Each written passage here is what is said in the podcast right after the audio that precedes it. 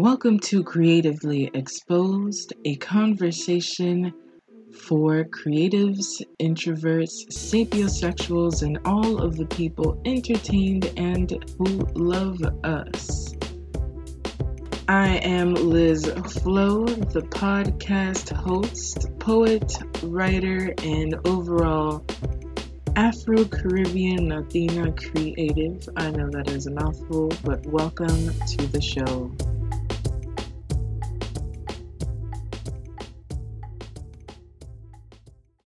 Hello everyone and welcome to Creatively Exposed.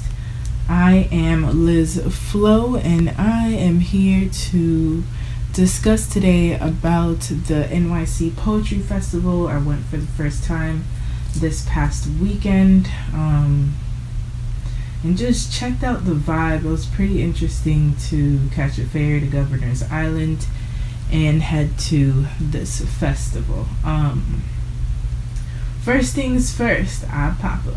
Nah, um, there were different, it was kind of a, a really relaxed vibe, picnic-y, you know, people sitting in the, in the lawn. I've never been, so I didn't know what to expect. I did find a booth that immediately caught my eye, La Pluma y la Tinta. Um, I have happened to be an Afro-Latina. I'm Haitian and Puerto Rican, so from jump I was like, yo, let's check this one out. Checked their books. Um, they have one about the struggles between having natural hair and how your mom feels about it, so that was really interesting. I did pick that up. Heard a couple of local poets, um, some very interesting, some more than others. But everybody has their different styles, you know. You see some of the younger people talking about their, you know, their struggles, their feelings, and there was like a, I guess, hipster, gypsy, gypsy-esque, I know that's not politically correct, crew doing their own thing. So I think the coolest thing is being able to see all these different people from different walks of life just enjoying expressing themselves. Sometimes it's like, is this poetry? But who am I to say what is and what isn't art, you know? I think sometimes, well, many times we define art based on how we want to perceive art, but, you know, everyone is on stage, everyone is able to use a mic and express themselves. Uh, definitely want to go back there and see it next year. And hopefully by then, this book that has given me so much grief, well, not hopefully, it better be done, um, will be ready and I can have my own booth with a friend of mine. Um, So yeah, that was that. And what I was thinking about throughout my travels is the why. Why do we write? Why do we create art? Why? What is it that moves you or us or myself to create? And that just is... There's so many levels, right? Some are for pure entertainment purposes. You know, there was a poem about peanuts. Um, you know, and it's just a way of either escaping reality, which lately has not been very great with the government and all of what's going on. And the last two weeks, Puerto Rico, which is where I'm partly from, was protesting peacefully every single day. And I felt so many different emotions. First, from knowing the things that were encountered in the governor's chat, um, homophobic things, sexist things, but the worst is making fun of the nearly five thousand deaths that were suffered during Hurricane Maria because aid would not arrive. Um, all the money that was just taken to have no fruit, you know? No one knew where any of this stuff went. It just sat around and people died because of it. And to be in a protest myself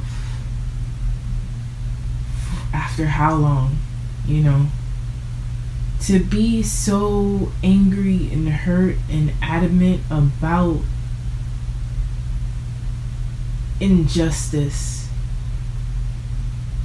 to the point that everyone was able to get together and it wasn't this overly structured one person, you know, directing or anything. It was everybody was fed up. And that to me reminded me, don't you ever believe that your word is not important, that rage is not an important tool if used correctly,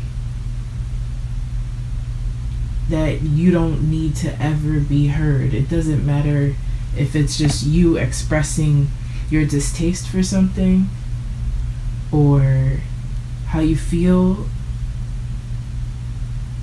or even, you know, crying or laughing or joy. But if you feel rage, then usually it's valid.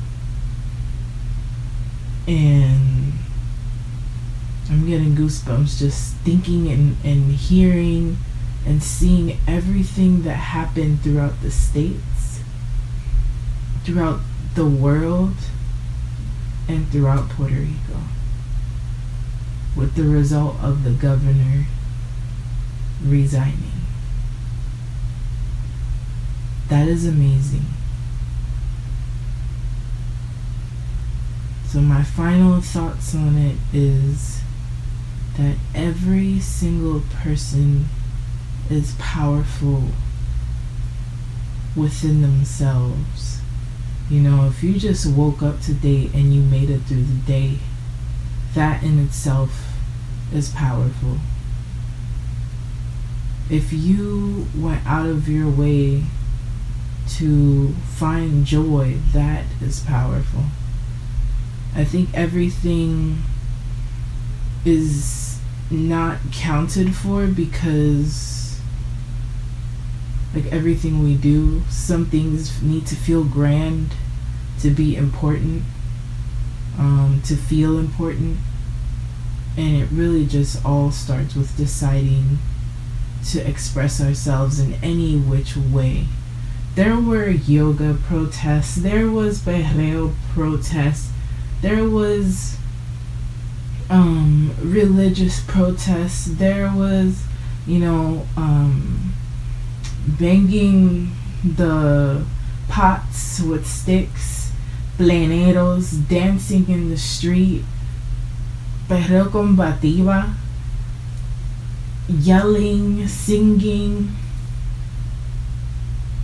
So it just goes to show that just existing in a world where so, you know, few of the high percentages of people take advantage and create systems for us to fail as a people, especially marginalized communities, just being is powerful in itself.